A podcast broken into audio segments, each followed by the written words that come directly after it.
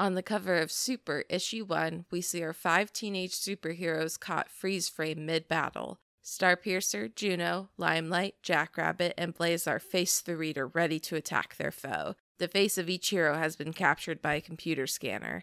Text in an alien language is displayed next to their captured image. Across the bottom of the page is the issue's title, New Kids on the Block. The subtitle reads Halcyon City has a brand new team in this brand new issue 1.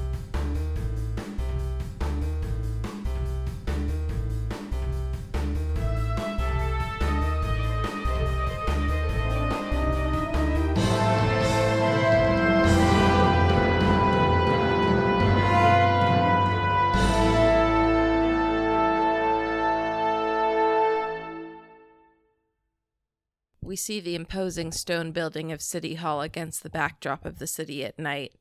The building is mostly dark except for one window. The text in the corner of the panel gives our location and time downtown Halcyon City, April 15th, 2007. We zoom up towards the lit window. In his office, Mayor David Hernandez stares tiredly at his computer screen.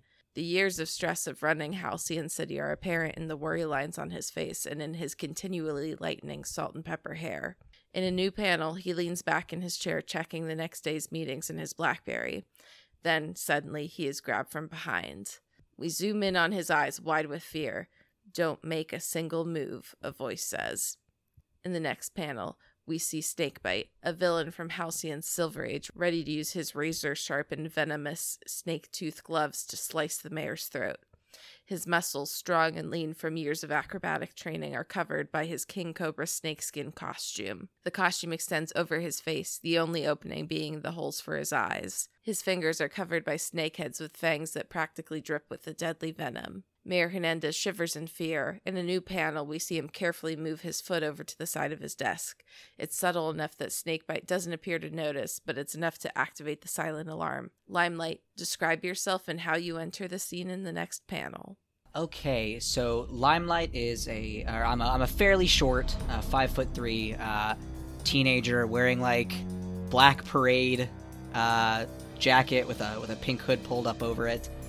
Uh, most of my like physical features are kind of covered up. Uh, my hair being the thing that's most covered up, and I'm wearing a, a black domino mask. And uh, there is a, a large light coming from right outside the uh, the window of the office. While while he's sort of, I, I, imagine that's probably a very distracting thing, given that it's just getting closer and brighter. Uh, and with that distraction, I'm gonna like slip in through the through the front door yeah.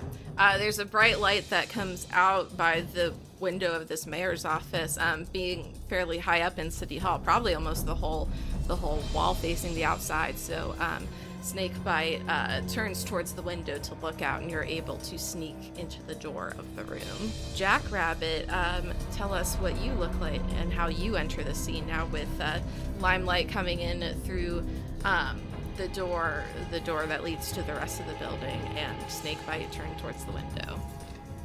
I think I am right along with Snakebite. Uh, well, not Snakebite, right along uh, with Limelight. Like as they're as they're sneaking uh, the door open, trying to remain quiet. I'm just kind of standing behind them, lightly tapping my my foot inside of the red boot that uh, is adorning the feet, my feet, which boots might be a stretch. They're just kind of red high tops. Uh, those lead up into a pair of white jogging pants, leading to a white hoodie with the hood up. Uh, neck gaiter is pulled up, covering the bottom half of my face. Uh, my blonde hair kind of dangles down in front of my eyes, and the gaiter uh, masking the eye rolling that I'm doing uh, as we're uh, getting ready to enter in.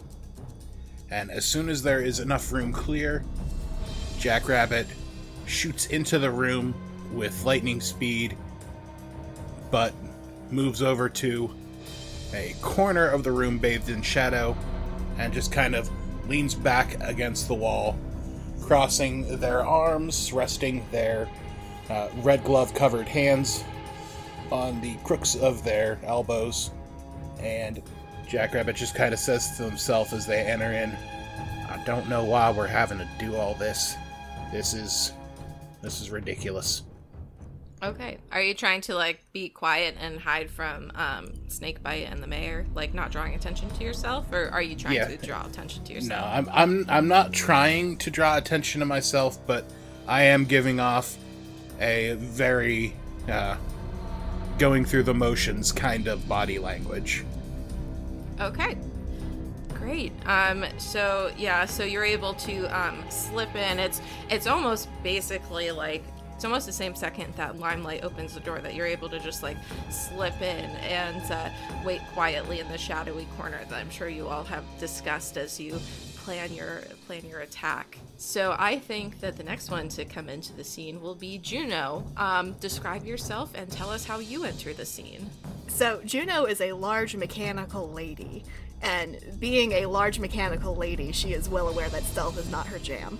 Uh, so, trying to sneak into this room is probably not going to, to do anyone any favors.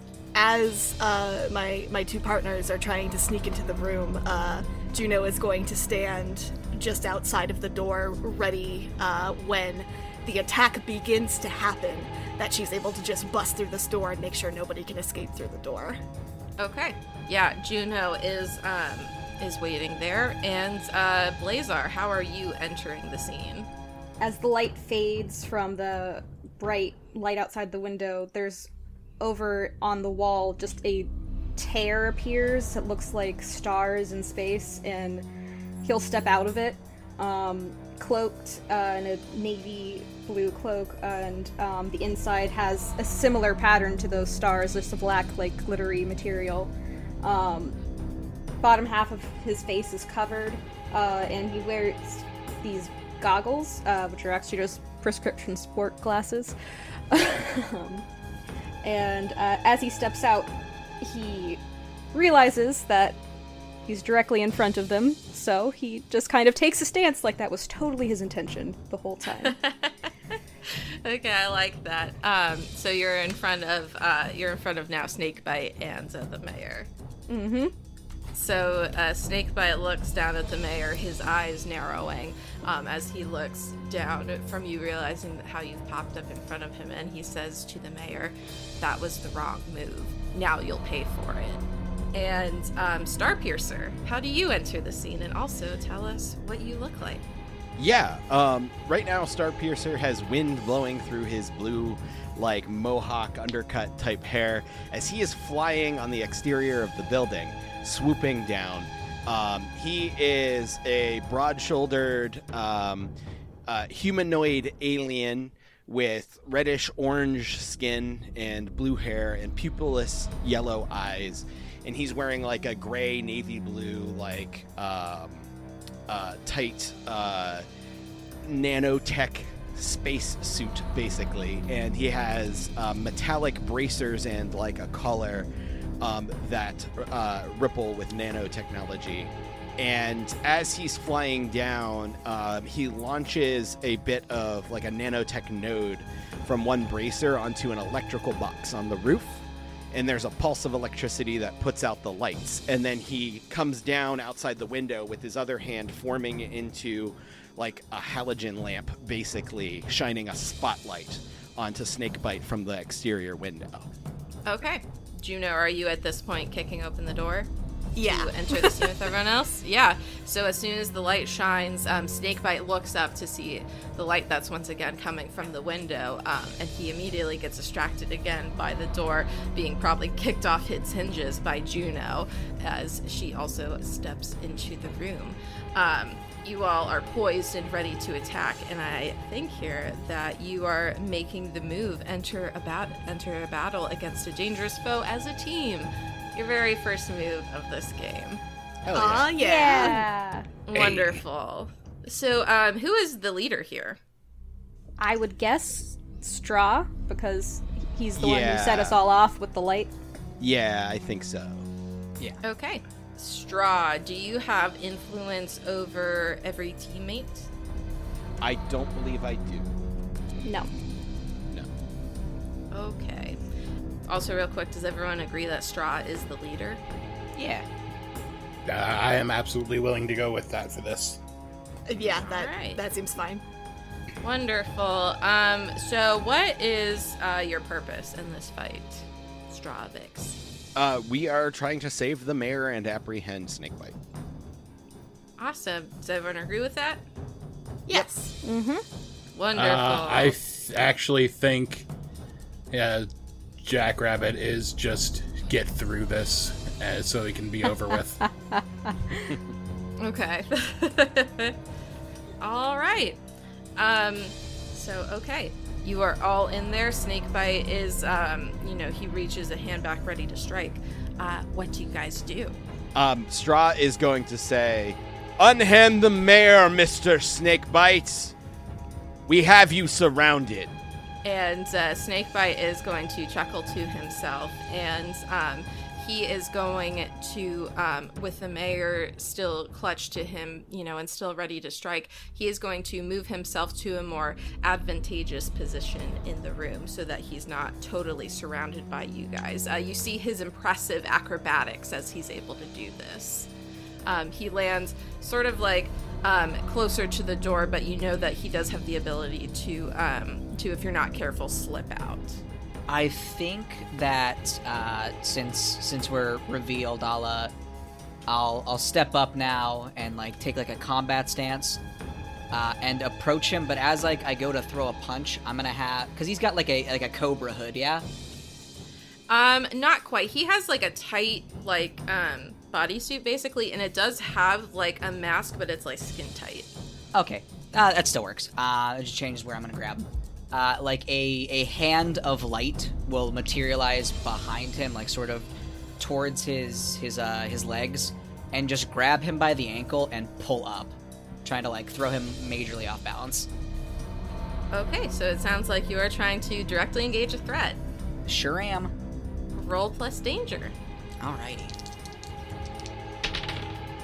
Uh, that is a 12. Well, I am for sure gonna create an opportunity for my allies. And does a person count as something? Sure. Okay, then yeah, um I'm gonna I'm gonna take the take the mayor from him and sort of turn so back is facing uh Snakebite as I've got the mayor like in front of me now. Okay, do you want to describe um how this happens? Yeah, sure. So uh, uh, I'm gonna like go for for like a right hook, um, but it's totally a feint, as the uh, the the sort of arm of of light grabs him by the leg and pulls him uh, back and up, and uh, throwing him off balance. I imagine he'll probably try to catch himself using his hands because that's just how people work. Um, and as he he lets go, my like right hook is gonna just grab the mayor's jacket and pull them towards me while I'm turning.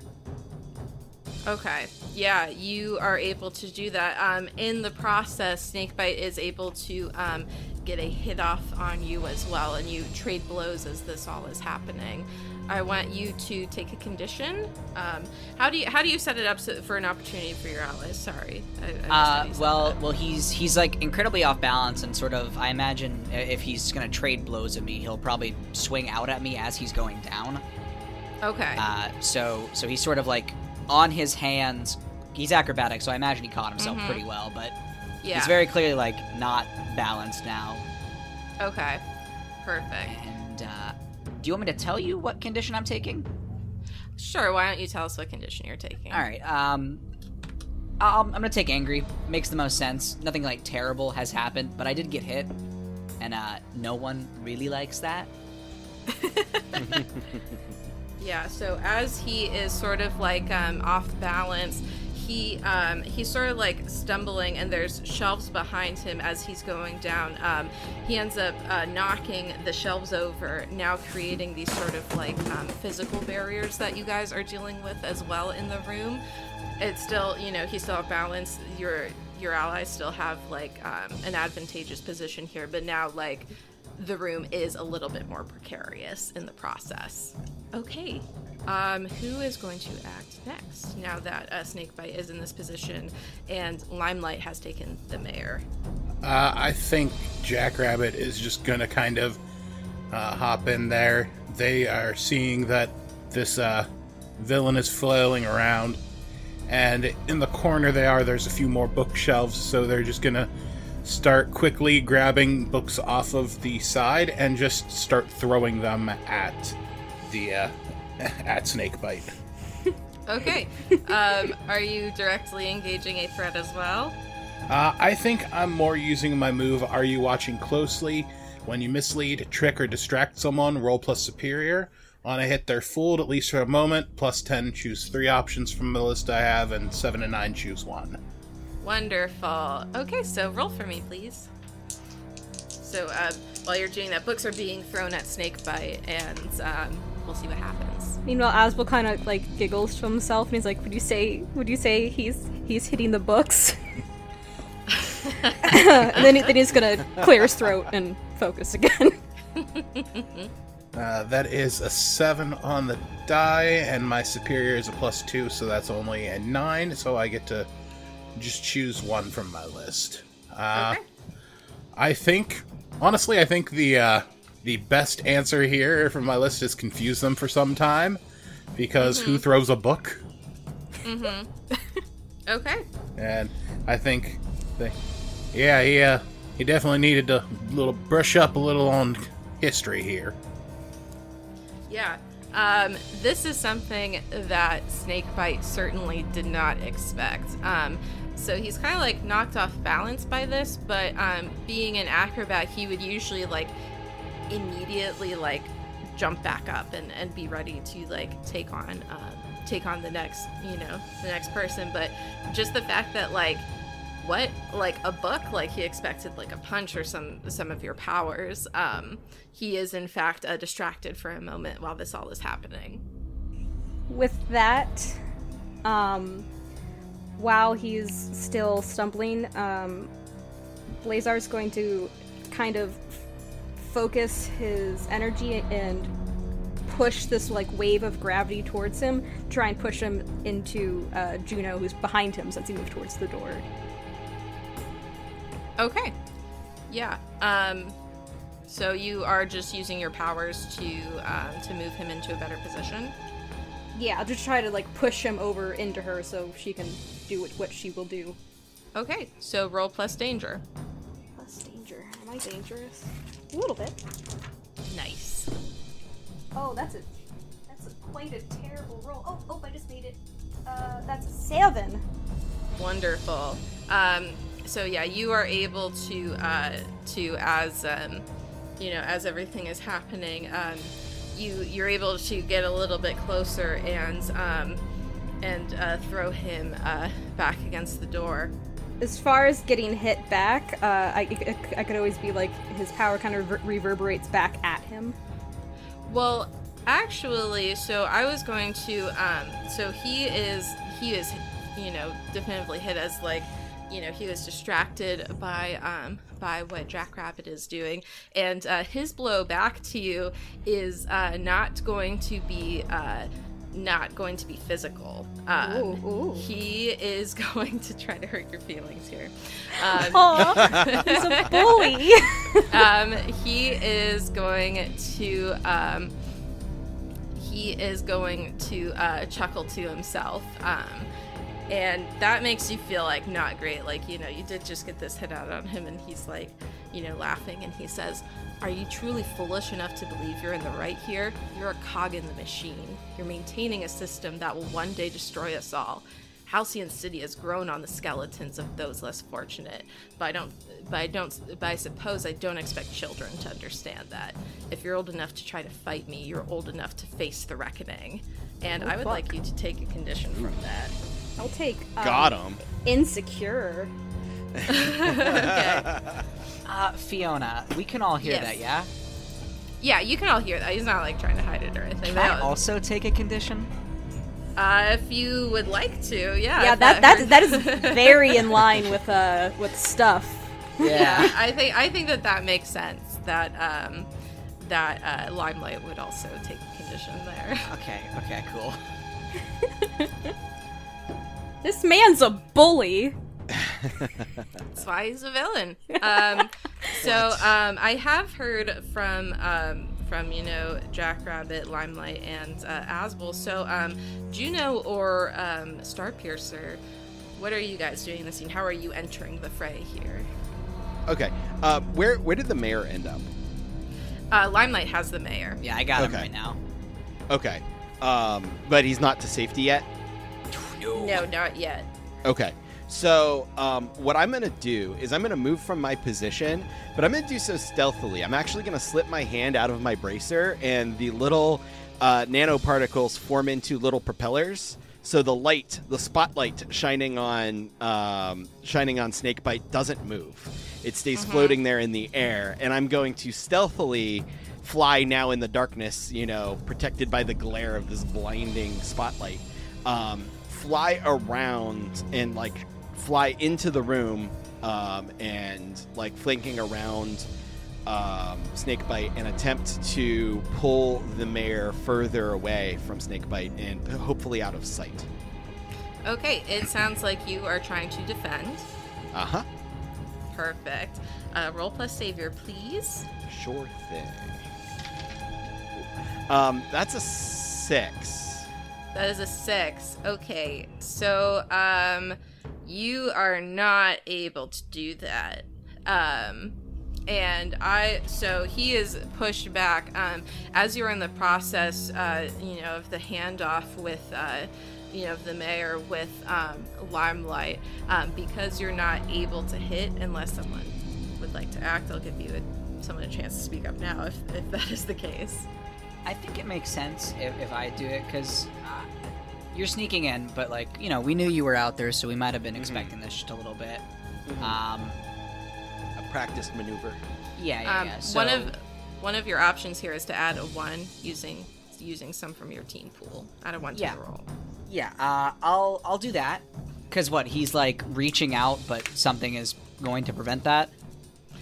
Um, yeah. So he's reaching out. He did not roll well enough for the situation he wants to occur to happen. Um, so if you add one, then he will. Um, then it will still, you know, cost him. Um, the mechanic here being that he will uh, expose himself to danger um, and escalate the situation because he did roll pretty low here. He would need to get Yeah. a 10 plus to uh, to be able to keep them safe and choose one from the list. Um, okay, then I'll, I'll add one. I'll just like, uh, because I've still kind of got the got the mayor's jacket. And I'll be like, uh, sorry, Mr. Mayor, and just shove him directly at where I'm hoping Starpiercer is going to be. Uh huh. Yeet, Just yeet the mayor. Okay. like you do. So you are now on a seven. So on defend, that is um, expose yourself to danger or escalate the situation. Do you have any ideas as to how you would like that to happen? Okay, so what I think happens is um, I do get the mayor to safety, but Snakebite sees it happen. So I'm able to get, grab the mayor and pull him around the corner, basically, but Snakebite sees the mayor and me both go that way. Okay, so I am. Um, so Snakebite has been pushed back by this gravitational force. Um, you know, he's sort of uh, regaining himself at this point. So um, I'm going to say he now notices that you have the mayor, and now his target is set pretty firmly on you. Um, and I am going to have him sort of like acrobatics over to you and make a swipe across your chest. So I, I'm going to have you take a powerful blow here as he um, as he comes out, um, noticing you and swipes across your chest. Um, so to do that, roll plus your conditions marked. Um, that's an eight. I'm gonna struggle past the pain. Okay. So um, mark two conditions for me. I'm gonna take angry and afraid. Okay. Um, so you have taken the mayor sort of into the hallway, correct? Yes. Okay. So um, the mayor is now. You guys are not super far into the hallway. Um, you know, um, Snakebite was able to uh, to pick up on what you were doing pretty fast. Everyone else is uh, still in the room, poised to attack. But I would like uh, to know what Juno is doing right now. And Juno was closest to the door, so I think, sort of in Yes. a choreography sense, that makes that makes a lot of sense. yes. Um, so Juno now seeing that, you know, they have come here to save the mayor and apprehend this villain, uh, now sees that the villain is trying to hurt the person we're trying to attack. So she busts out of the room and finds just the biggest piece of furniture that's nearby. Uh, which I'm presuming is either like a couch for like people waiting to see the mayor in the hall, or maybe like even Like a metal file cabinet. a file cabinet or one of those water yeah. coolers. yeah, Ooh. Yeah. The filing cabinet would probably be the heaviest, I assume. Yeah, so she she picks up the filing cabinet and she she looks at Snakebite and um she she yells um I'm not a one-liner person. It's okay. I'm not either, which is why I wrote them all beforehand. I really, I really yeah, right. honestly, I, I want, I want her to say I'm not a one-liner person, and then just throw the thing. I, I'm not a one-liner person. Yeet. uh yeah, sure. She she picks up the filing cabinet. She yells, "Hey, you! I'm not a one-liner person, but you get back here!" And um throws the filing cabinet trying to gain his attention. oh my god, I love her. okay, so you are uh, in directly engaging a threat here. Well, what I think I'm trying to do is one of my special skills is called Be the Monster. Okay, perfect. Um, roll plus freak, please. Yes. That is a 10, I believe. Yes. Ooh. Awesome. So choose one from your list. Uh, I will choose that. I will frighten someone else I had not intended to scare. So I'm assuming here that it's either the mayor or one of your teammates, but I'm going to say it's probably the mayor. Uh, that would make the most sense. yeah. so uh, you are in fact able to um, to do this. Um, you know, using your uh, your robot form, you are in, you are able to um, intimidate Snakebite. How would you like him to make himself vulnerable to you, or alternatively flee? Well, due to his acrobatic nature, I like to think that um, when the filing cabinet is coming towards him, it, it creates separation between um, both uh, Starpiercer and the mayor, and probably any kind of exit. Um, so it is forcing him to come back to the rest of us instead of uh, and and fight the the four of us that are not with the mayor, um, instead of being able to to get away. Okay, perfect. So yeah, um, so he does look extremely shaken by this, and um, his movements are largely defensive at this point. Um, he uh, he goes back towards the room and has now gotten himself into a position where he is now surrounded by um, by the other four on the team. Um, Juno, out of the corner of your eye, though, you do see kind of like the mayor who um, is with Stravix, who's pretty injured, is looking at you with wide, frightened eyes. Sad face. Sad face. Aww. Uh, I think Jackrabbit is gonna run around the room, grab the trash can next to the mayor's desk, and then run up the wall and across the ceiling and drop down, slamming the trash can over Snakebite's head and say, I ain't all about this big city stuff, but something something about uh, cutting out the excess spending. And then, uh, as I land, coming back up and uppercutting the uh, Snakebite. okay, so you're directly engaging a threat here. Yep. A wonderful. Roll plus danger. Woohoo! That's uh, that's a six. Okay, that's not fun. I will um, spend a team from the pool, Okay. um, and also just kind of again, I'm giggling a little bit like you. There's also a line about taking out the trash here. Anyway, um, and uh, use the uh, my grab, like increase the gravity on the trash can just to pull it down and just lock it down on his head so he can't get it off. Wonderful. yeah. Okay. Um, which one of the list would you like to do, Jackrabbit? Uh, factoring in the gravity aspect to it now as well, since it can't go, I think I'm gonna take his uh, sense of vision from him. Okay. Yeah. Um, yeah. The trash can is now um, is now tightly uh, tightly around him. Um, you know, crushing him a bit. Um, you do see that like it seems like he is uh, he is pretty restrained. Um, he he is pretty restrained in doing this. Um, but you can hear a voice from uh, from beneath the trash can that that is on uh, that is on him. Um, you hear a voice say, um, "This corrupt system will inevitably lead to global annihilation. The only way to save us all is to destroy it." And I would like you to take a condition, but I think you can also all realize that you have um, successfully completed your mission. Mm-hmm. We did it, guys. Nice. Nice. Um, Straw, like, still in the other room, like, shoves the mayor in the closet, takes the mayor's form, and runs back into the room and sees that everything's taken care of and goes, Oh, I thought this was going to be really cool. now looking identical to the mayor. As uh, as Straw does that, the simulation of uh, saving the mayor starts to starts to fade around you. Uh, now, around you in the in the room, which you know very well is your mission training room. Um, the danger has passed, but um, the way that you feel, both emotionally and physically, has not, because you know that um, War Prince Stravix's uh, simulation on his ship really does pack a wallop.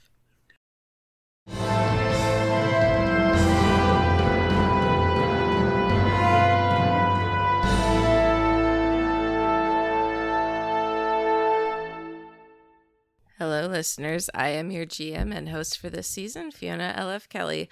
Welcome to our seventh season and my third time in the GM seat. I apologize if my voice sounds kind of bad right now. I have bronchitis. I- I've gotten sick somehow during every Fable season I've run.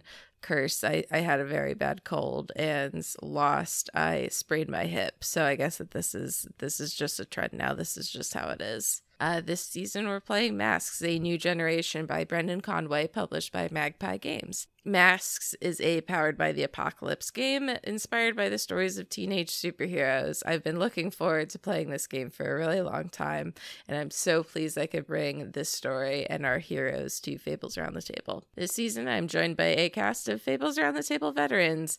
Nick Irasiva plays War Prince Stravix, aka Starpiercer. Nick is also the DM of the Spelljammer inspired 5th edition actual play podcast, Tales of the Voidfarer, which you've heard about if you've listened to this podcast before. Nick has been on several Fable seasons. Uh, you may recognize him as Great Uncle Virgil from Curse or Reggie the Opossum from Lost, and he was also in uh, Chronicle and Firelight. Chelsea Rexinger plays our favorite robot girl, Juno. In addition to creating the cover art for this season and for each episode, Chelsea sells gaming inspired candles at her Etsy shop, Plot Kindling Candles. You can choose from their selection of pre made characters or purchase a custom made candle modeled after your favorite tabletop RPG character. Chelsea has been on almost every Fable season, and she's GM'd the seasons Tainted Love and Tiffany. Chuck Cliff B. Wilfong Jr. from our seasons Chronicle and Firelight returns to the podcast as the super speedster Jackrabbit. You can find Cliff's many projects all across the internet. He's one half of the Nerdcore Rap Duo 2D6, and he's the DM of the Food Network and meme inspired Taverns, Travels, and Tests podcast. Returning from our second season, Tainted Love, is Kitty McClendon. Kitty plays Asbel, aka Blazar, and Daniel Walker is returning to play their third teenage character on this podcast, Ezra the skateboarder, also known as Limelight. Clearly, we're typecasting Dan at this point. And finally, I'm Fiona L.F. Kelly. I'm a writer, editor, and podcaster. I play the Githyanki pirate Ravnus on Tales of the Voidfarer, and you can also check out my other podcast, Big Streaming Pile, if you like spicy critical analyses of bad movies.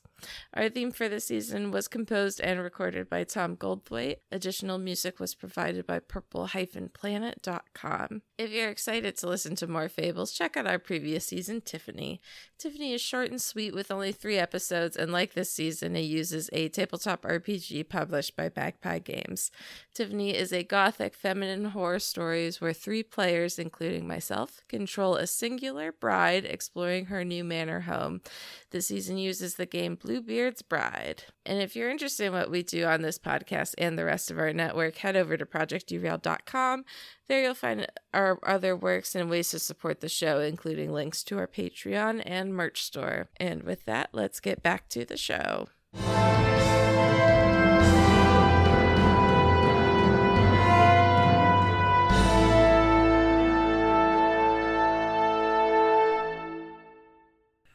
Uh, I think I mark angry because as the simulation starts to like decompile around me, I'm just like, and you see, that's why I keep saying that this isn't gonna be like something that's actually gonna happen in a fight. Like a trash can on somebody's head. I've done this a number of times. They just get mad and keep fighting. I, anyway, I'm going to make a sandwich.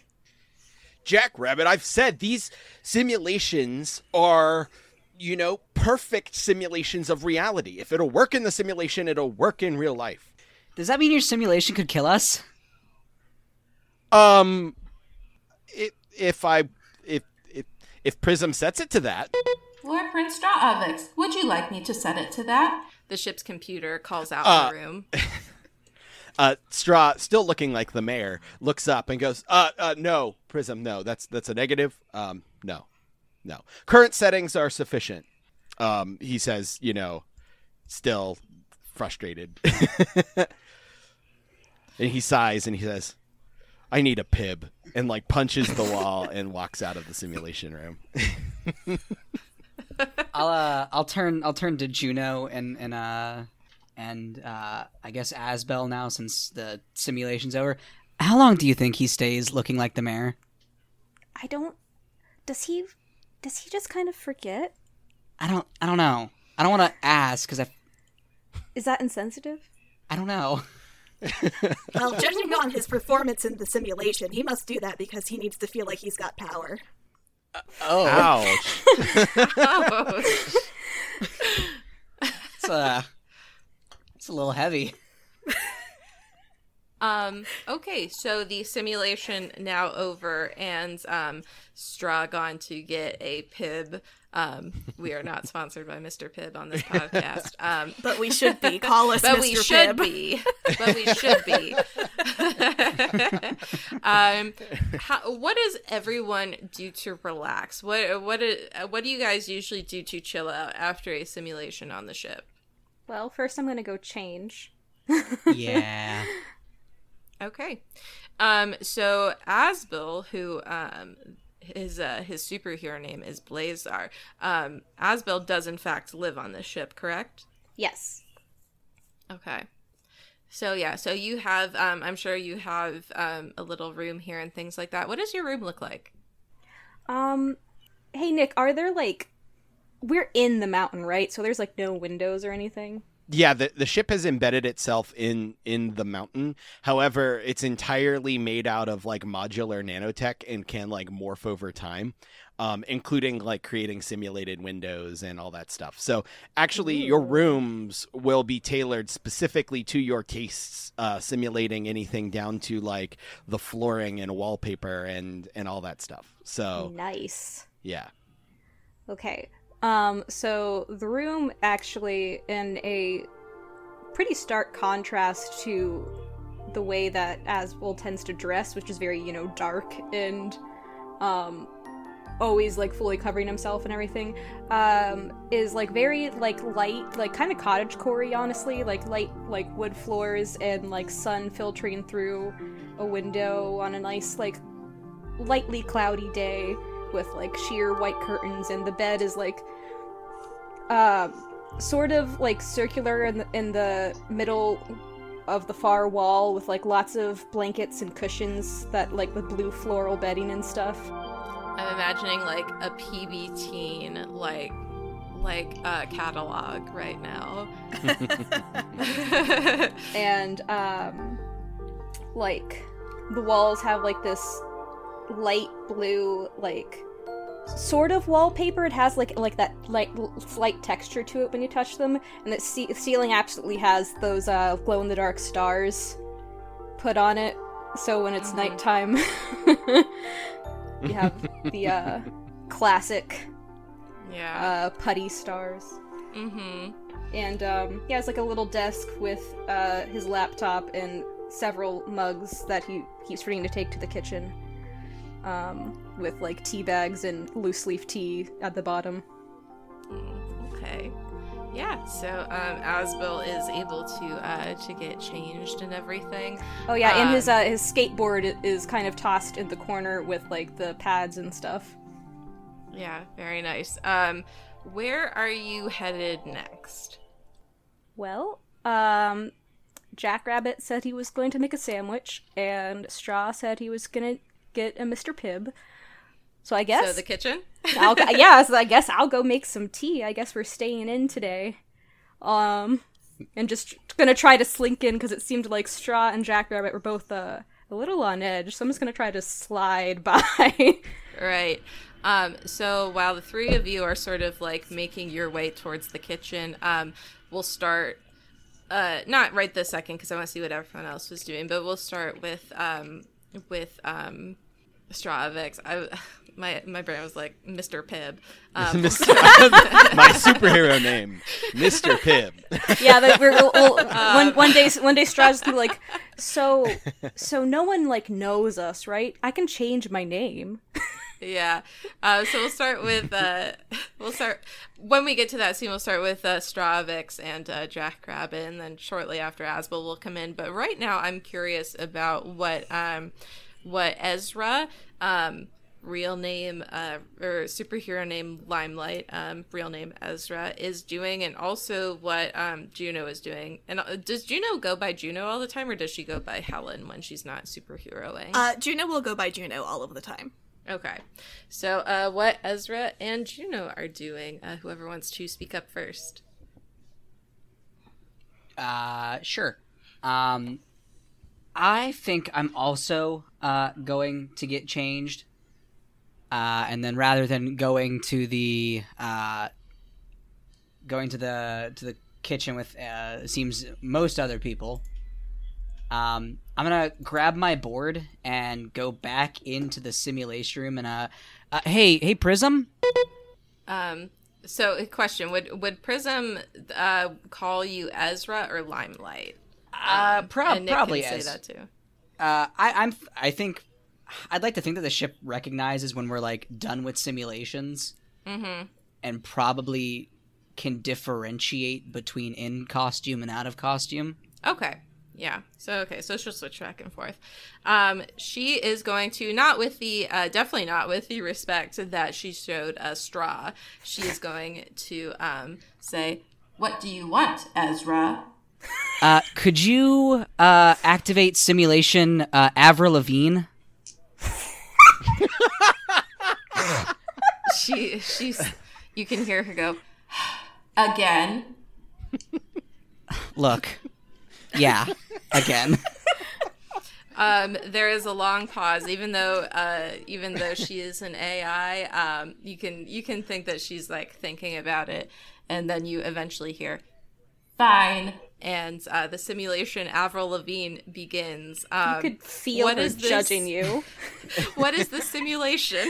Uh, it's it's Dare just we like an it's just like an indoor skate park. oh, nice. So you're you're playing Tony Hawk. I got gotcha. Yeah, yeah. and it's called Avril Lavigne. Yeah, 'cause she's Skater got Skater Boy. Boy. Yeah. Oh, That's Yeah. that's I that, that song it. is five years old now, Fiona. I'm picking up what you're putting down, and I get it. I get you. Thanks. Okay, I get it. I get I it. I thought I was very clever. There's a million uh, ways that could have went. Yeah. Prism Prism also like gets it, but like pretends she doesn't. She's like, I don't know why you would name it after the Canadian singer Avril Lavigne. um. You had to be there. So Juno, uh, what are what are you up to? Um, so Juno probably heads back to her room because she knows she's feeling pretty good after the simulation. Like nothing bad has happened to her. Everybody else has to has to figure their stuff out. That's fine. But nothing bad's happened to Juno. um, but she knows that she is the only one that is going to be taking care of any administrative tasks we need to do.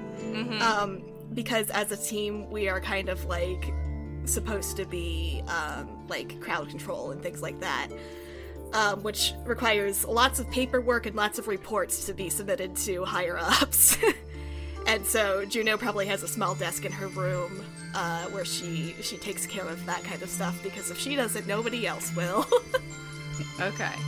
Yeah, perfect. Um, so you are working on some um, paperwork that you know you need to fill out. Um, you don't need anything for the simulation. I doubt anyone even knows that you're doing the simulation or particularly cares. Um, Yeah. But you do because the city is so bureaucratic, especially with young heroes. You do always have like forms that need to be filled out and things like that. Um, so, uh, what does your room look like? Is the other question. Uh, so Juno's room is probably half like lots of like maintenance equipment to to keep her body in check. Um, Juno, since she is uh, mechanical from like the jawline down, uh, has lots of like maintenance to do on arms and legs and stuff like that. So half of it is like lots of equipment for that and you know upgrades and, and stuff like that, and the other half is probably like a preppy girl's room. She's probably got like a, a bed that she probably only sleeps on half the time when she's not, you know, doing maintenance on herself. With like um, swirly, a big swirly headboard with um, the metal bars and stuff like that. Um, it's it's pink and purple, uh, with like um, little bows on the blanket and stuff. It's it's also something out of like um, oh, it, it's very limited too. Even though Juno is too Oh, old for that. yeah, I get you. I get you. Okay. Um, I was just thinking of my bedroom, which, like, growing up, that sort of sounded like, and I've inserted in my head Twilight posters on the walls, with, which Juno does not have to have. Oh yeah, it should be noted. Asbel has several posters on the wall of various bands and movies and stuff. Do you have any above your bed? That that was what we would do. We would put Edward Cullen posters above our bed. No, Uh-huh. because it kept falling. I was the most basic, like, sixteen year old. Besides, needs lots of room for the glow in the dark stars. That's true. That's very true. Um, okay. So Juno is there um is there uh dealing with uh with paperwork and everything? Yeah, and she she leaves her door open, so if anybody needs her, they can come in and say hi. Yeah, wonderful. So um that's what Juno is doing. Ezra is um is skating in the simulation skate park. Um so now I'm going to switch sort of back to the kitchen. Um Stravix goes in um to what I'm imagining is just like a refrigerator, like, you know, uh, because we're in the early 2000s, kind of like, um, uh, you know, early 2000s, like bulky Frigidaire uh, refrigerators, and takes out a Mr. Pibb and uh, Uh, and cracks it's it an- open. An entire two liter of Mr. Pibb, and he puts a crazy straw in it. Ooh, very cute. I like Ooh, that. Okay. Important question: Are there a bunch of like kitschy magnets on the fridge that Straw's been collecting from the boardwalk? One hundred percent. So, um, the the common areas in Straw's room have been like slowly morphing over time the longer that he spent on Earth, and it is no one set style. It is an amalgamation of pop culture and various aesthetics that do not work together at all. it's just like if you funnel like early aughts just into an aesthetic of its own. It's just everything. Um, Straw's room has a bunch of posters on the wall that he doesn't even know what they are. It's just like shit he saw in fucking Spencer's and Hot Topic and you know He Uh, saw FYE Asbel and Juno in, had like- posters all over their rooms. Like, oh, that's what I have to do. yes Yeah. yeah uh, no idea what they are Um, so th- I'm sure there are very humorous ones, and I'm not going to think of any right now. But I let you guys fill in the blanks on that. But um, but yeah, so the common space in the kitchen and all that also follows that aesthetic, where it's just like little details of just regular, uh, like the the current cultural zeitgeist of Earth, or what Straw thinks like Earth culture is from his brief observations.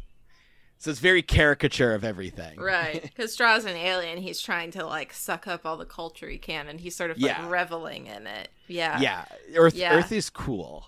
Earth is very cool. Um, I like that. So as you are taking a sip out of your uh, crazy straw in your Mr. Pibb, um, Jack comes in with the sort of intention to make a sandwich. Um, what happens? Uh, I think Jack just kind of rolls his eyes and continues on his way to the fridge. Uh, as he's walking over there, he's taking off the, you know, bulky white hoodie, revealing a uh, lighter, more uh, airy white T-shirt with a hood, with the hood still on, with the hood still up on it. Uh, neck gaiter still up and uh, just pro- kind of proceeds to like bump into Straw a little bit as he's nudging him out of the way because Straw doesn't seem to have moved from in front of the refrigerator as he's uh, sucking down his Pibb. Uh, Straw still looks like the mayor, however, it's now Straw's costume. Why? Okay. Um, and, and seeing seeing Jackrabbit uh, kind of removing some of his costume, uh, something dawns on Straw, and he kind of wrinkles his eyebrow a little bit, and then his his uh, uh, complexion and head remorph into his normal one. Okay. Mid sip on Mister Pibb. Yeah, I imagine that as you sip, it sort of like goes over you. Like it looks like the Mr. Pibb is doing something. It spreads out from the mouth. Kid based transformation. Uh, I think Jack looks at a uh, clock on the wall. Uh, I assume it's a uh, a Garfield clock with the tail swinging back and forth. yes. yeah, of course. and it's like, oh, 10 minutes, not quite a record. I'll have to let uh, I have to let Ez know. Probably put a bet on it or something. Anyway, Yeah, n- Straw will just kind of go, mm-hmm, as he's still drinking uh, his Mr. Pibb, um, still kind of agitated. uh, I I I don't understand how that algorithm on uh on your on this computer put together the simulation. I, I I'm telling you, I've been in enough fights that I've put trash cans over people's heads, and while they might not have had gravity pulling them down, they don't finish fights. They draw attention away from what you're trying to draw attention away from.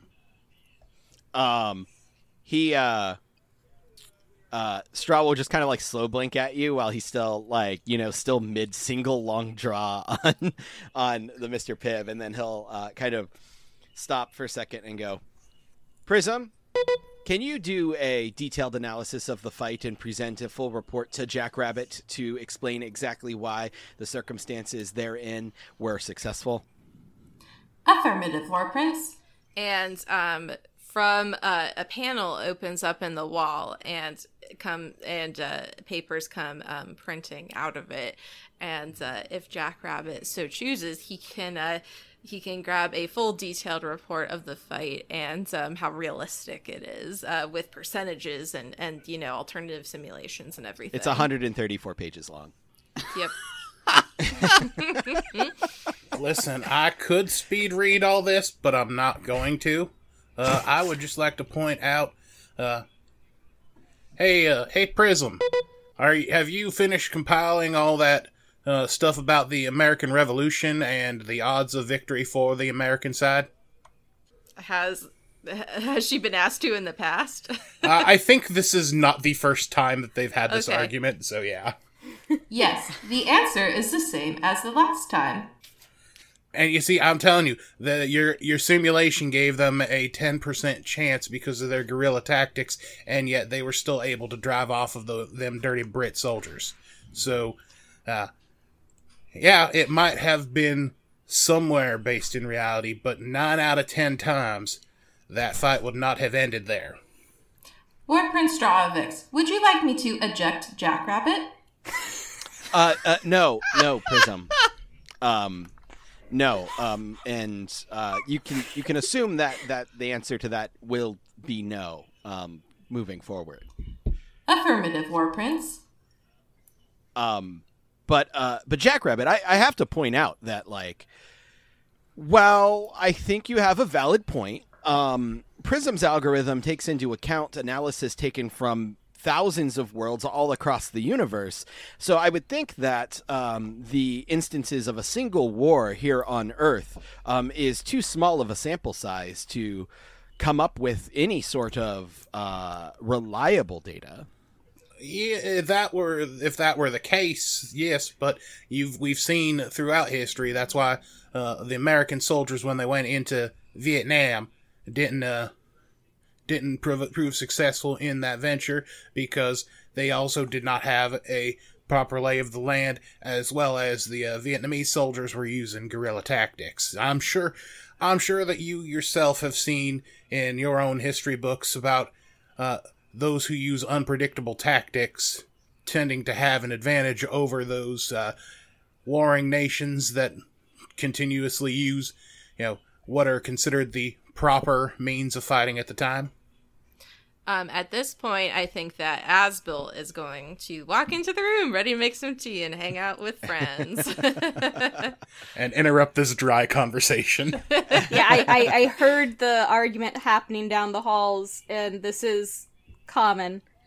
Um, so outside, I went outside the door for a second because I, I like kept on being like, "All right, nah, nope, nope, they're go okay." Mm, it's just gonna be awkward anyway.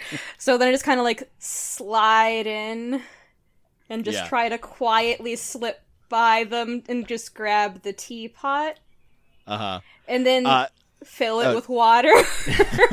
Well, uh, Straw like sees, but uh, doesn't doesn't uh, deter from the conversation at all, and he continues with his point by saying, "Well, yes, because your U.S. forces did not properly inject themselves and do proper research on the guerrilla forces that they were combating. It is why it is important to send an infiltrator into one's ranks to do a proper analysis of the foe that they are fighting, so that an invading force would be successful." and sliding over to the oven and turning it on. I I kind of put a uh, elbow on the counter and just kind of look at you and say, "Well, that that that seems to be a very uh, thorough assessment. Tell me, have you been uh, doing any infiltrating into any villainous ranks uh, here?"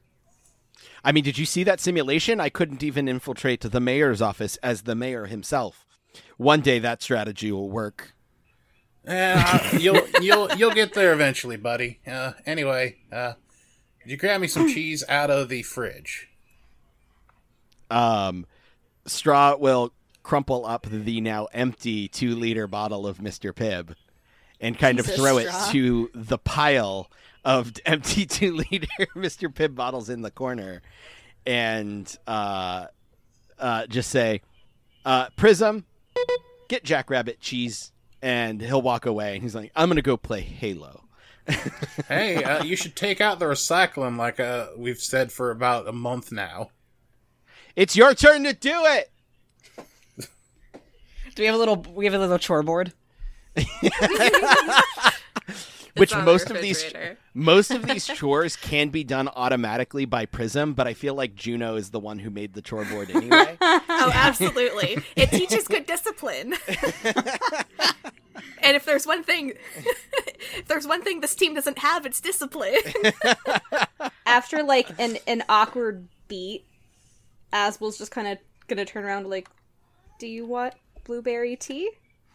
Ah, that that sounds that sounds lovely, as uh, I, I think that would be great. Uh, honestly, I I think you did you did great there in the uh, in the fight. uh, really? Well, thanks. Uh, I mean, you certainly saved my my uh, rawhide. So I mean, you did most of the I just, you know, you did the trash can. That was funny. You did the trash can thing. I just I don't know why he hasn't picked up on that I'm trying to intentionally mess with his what he thinks is going to happen because fights I keep telling him fights are unpredictable, you never know what's going to happen. So and I just keep trying to do ridiculous things so that way this algorithm will start taking that kind of thing into account. Like these fights aren't down to a science like he thinks they are. People when they're backed into a corner, especially Earth people, they do some wacky shit. tell me about it. Well, I mean, you know, he he's still doing really really well too, you know. He he's he's trying.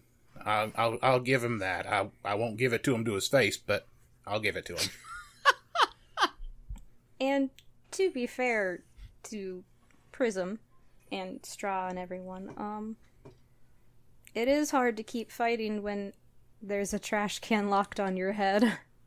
Yeah, I mean, like, like I said, the, the that the, that increased gravity on it was a uh, a nice touch. I, I I haven't had that necessarily in the past during uh scuff ups when that when a trash can has gotten involved, but uh, it definitely does add to that. How often does a trash can get involved? He kind of like laughs a bit, but there's a, definitely a smile. He's feeling, he's happy that he got praise.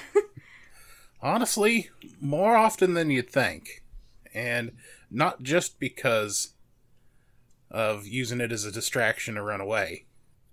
Um. So, uh, Juno, would you like to enter the scene at this point? I don't want to sure. make you feel like you have to like be doing paper paperwork the whole time. No, so so what happens is I'm sure they've been on the ship long enough where anytime anybody asks for a report, it automatically gets funneled to Juno's room. A copy automatically gets sent there. yeah, amazing. Yeah. So, so, you do in fact get sent um get sent the what was it the probability in what war? Uh, uh, there's probably yeah, yeah the American there's, there's... The, the, Revolutionary War and also a report of the simulation. Yeah. So Juno walks mm-hmm. into the kitchen with this giant stack of paper. Knowing exactly what was going on. well, yeah, there's two stacks. They're like separated. One is forward and one is horizontal, so she can separate them. And she slams them down on the counter and she separates them. And she puts her hand on the big one and she says, How many times do we need to go over the statistics of the Revolutionary War? the as many times as it takes uh, uh, for Straw to recognize that yes, his simulations might be more accurate with his space forces, but uh, Earthlings are unpredictable. That is fine, but I am worried about the number of trees we kill every time this fight has to happen, which is at least twice a week. Well, the thing about it is, if there weren't so many redundancies built into the system inherently, then that wouldn't happen. Like, there should be some kind of notification and, and asking to print out these reports. And I, I keep bringing this up, but uh, Straw keeps saying that we need printed records. Uh, listen, um, just add it to the recycling. About to take it out when I'm done with my sandwiches. Prism, is there? Uh, could we maybe, instead of printing copies for Juno every time, could could you give her an alert like on her system? I only take commands from War Prince Stravix. I mean, it was a question, but okay. Request denied. Um, Juno gestures to the other paper, or the other stack of papers, and um, they can see that there's little sticky notes um, sticking out of various parts of it. Um, these are the forms that we need to submit by the end of the week. If you guys could sign all of these papers, the appropriate places are marked for you. Wow, it's color coded. Thanks, Juno. Of course, somebody has to take care of these things. And I'm glad it can be me. Do you want tea? No, thank you. Um, and Ezra, uh, now getting a snack or drink from um, from running the uh, skate park simulation. Um, why don't you come in and talk to everyone for a little bit? Uh, sure. I'll just uh, I'll walk in because we we're in the kitchen, so there's a trash can, and I'll just put uh put the broken halves of my skateboard in the trash. Okay. As Do you enjoy breaking your things? No. This seems to happen more often than it doesn't. what did you do? I I wasn't being smart. I went too hard. I don't know. I just stopped thinking for a while. And then I fell. And then the skateboard broke. You fell on the skateboard hard enough to break it in half? It's it's easier to break than you'd think. It's like not even that thick of wood. That seems like a poor design choice. I'll I'll take it up with Tony Hawk. Um, okay, so why does Straw come back into the room? Um, he he realized he fin or why why do why do I return to the kitchen? Yeah. Okay. Um, I uh, uh, he realized he finished his Mr. Pibb and meant to grab a second one, but was frustrated with his conversation with Jackrabbit and forgot. So Okay. he's coming back in um, to grab another Mr. Pibb. He turns the corner and then he like stops to see that like everybody is there, and kind of like glances through and he goes, "Did I miss a memo?" He says, looking at looking at Juno. No, I did not send one. However, since everyone is here, we can sign these forms so they can be done now. Oh, um, that needs to happen now.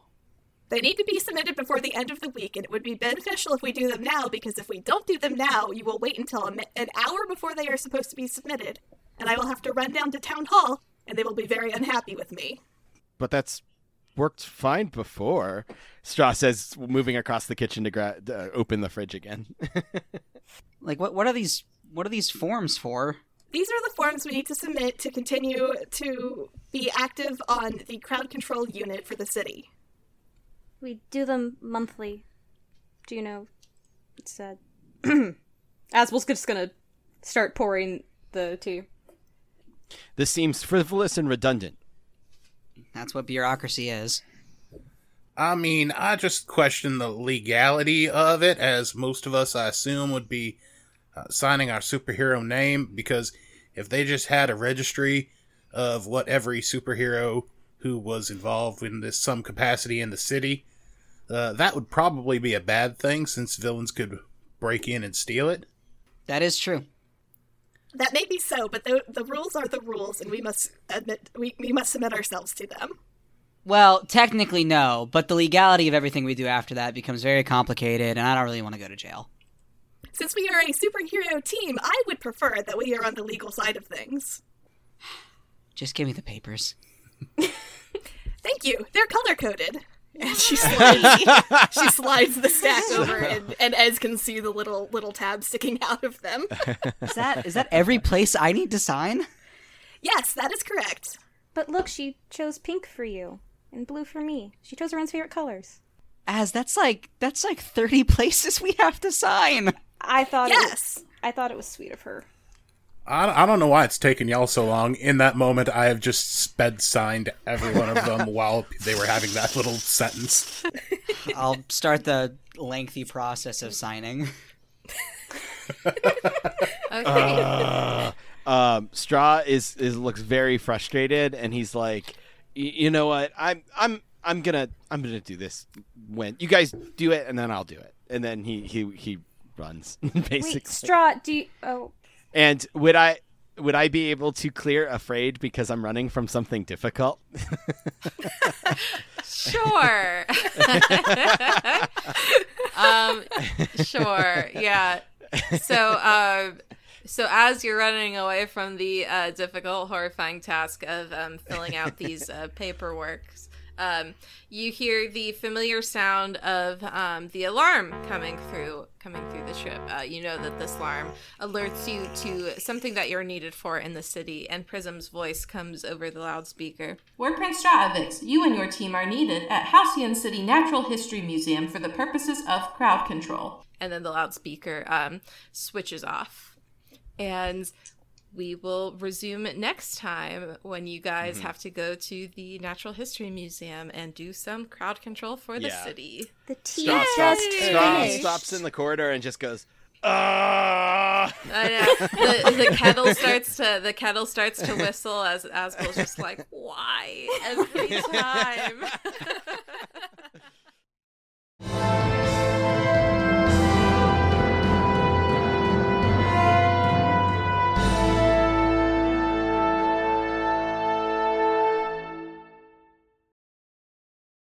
Okay. Um, so now it is for the Powered by the Apocalypse uh, end of session moves. So, okay, at the end of each session, uh, choose one. Uh, grow closer to a team. Explain who made you feel welcome. Give influence to that character in clear condition. Grow into your own image of yourself. Explain how you see yourself and why. Shift one label up, another down, or grow away from the team. Explain why you feel detached. Take influence. Take influence over you away from another character. Um, so we're going to go one at a time, as I believe it says in the book. Um, so uh, let's go with Ezra first. Um, Uh, okay. Um, I think I am uh gonna grow away from the team a little bit. okay.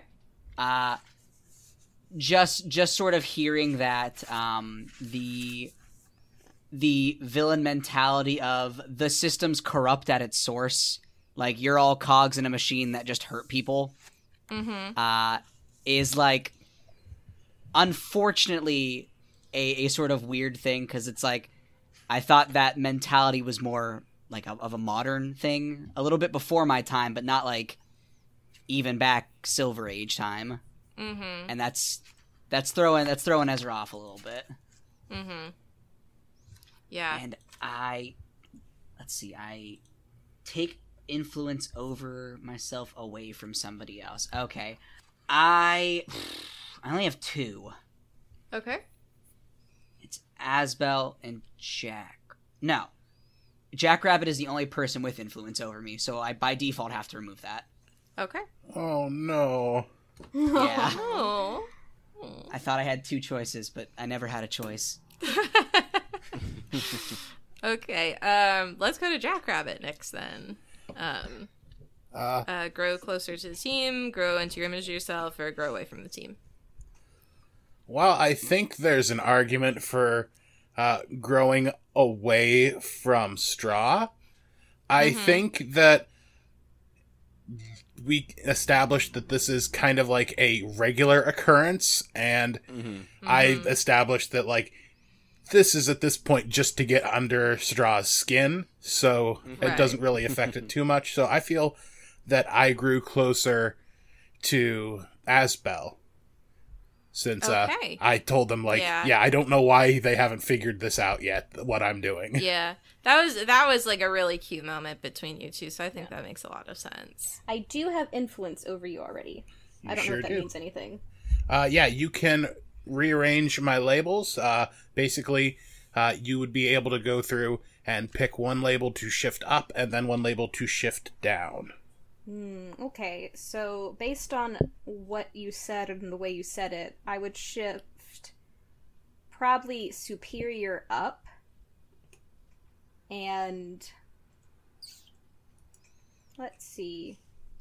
Let's say freak down. All right, I can go with that. I like it when my superior's at a three.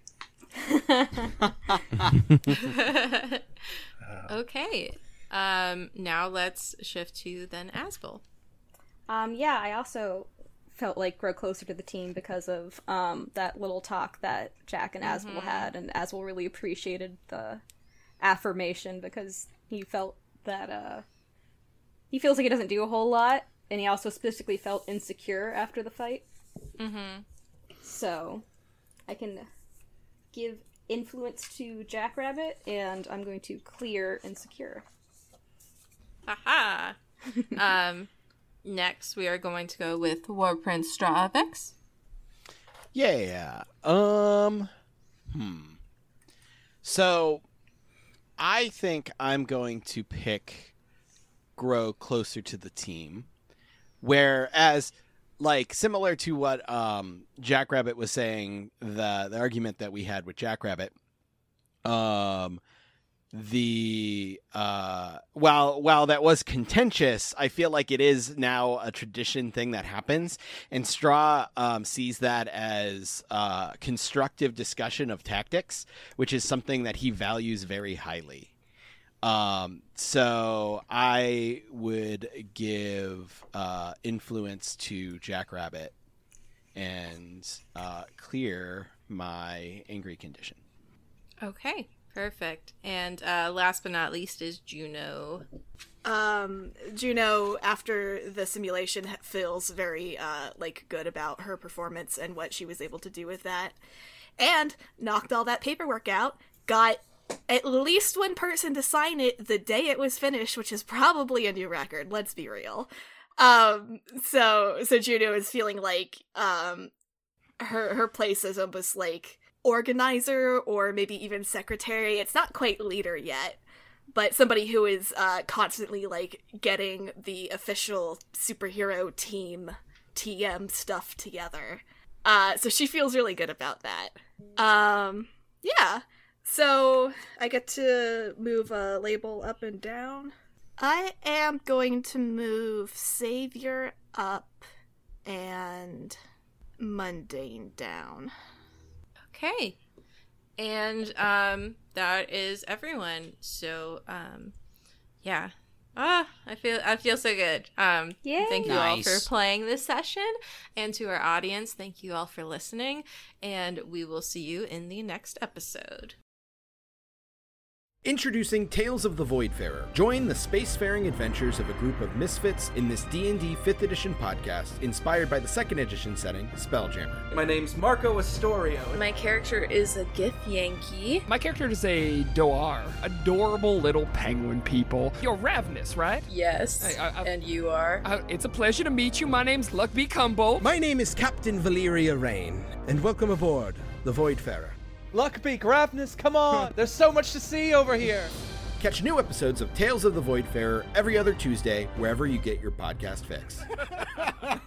That's funny. Wait, did you just hmm? say that's funny and not laugh, Ravenous? We really have to work on your social skills.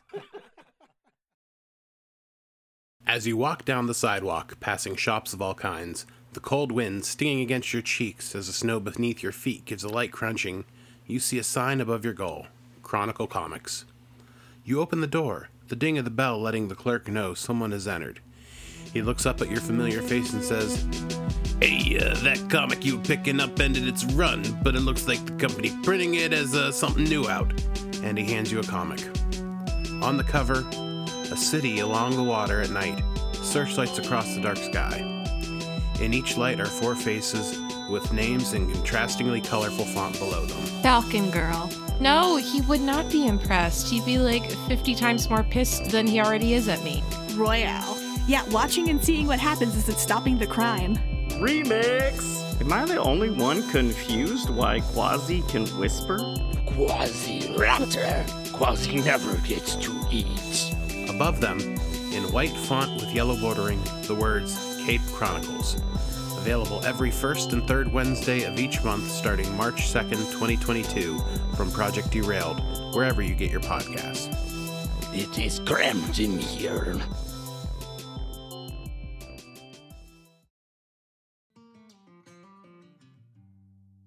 Snide's Return is a tabletop role playing game interviews and actual play podcast. We interview content creators, Twitch streamers, and fellow podcasters, and we put out our own actual play using a variety of different systems. So come and join us, come and have a listen. You can find us on Twitter at Return Snyder. You can find us on Instagram, Facebook, or check out our website at www.snidesreturn.squarespace.com.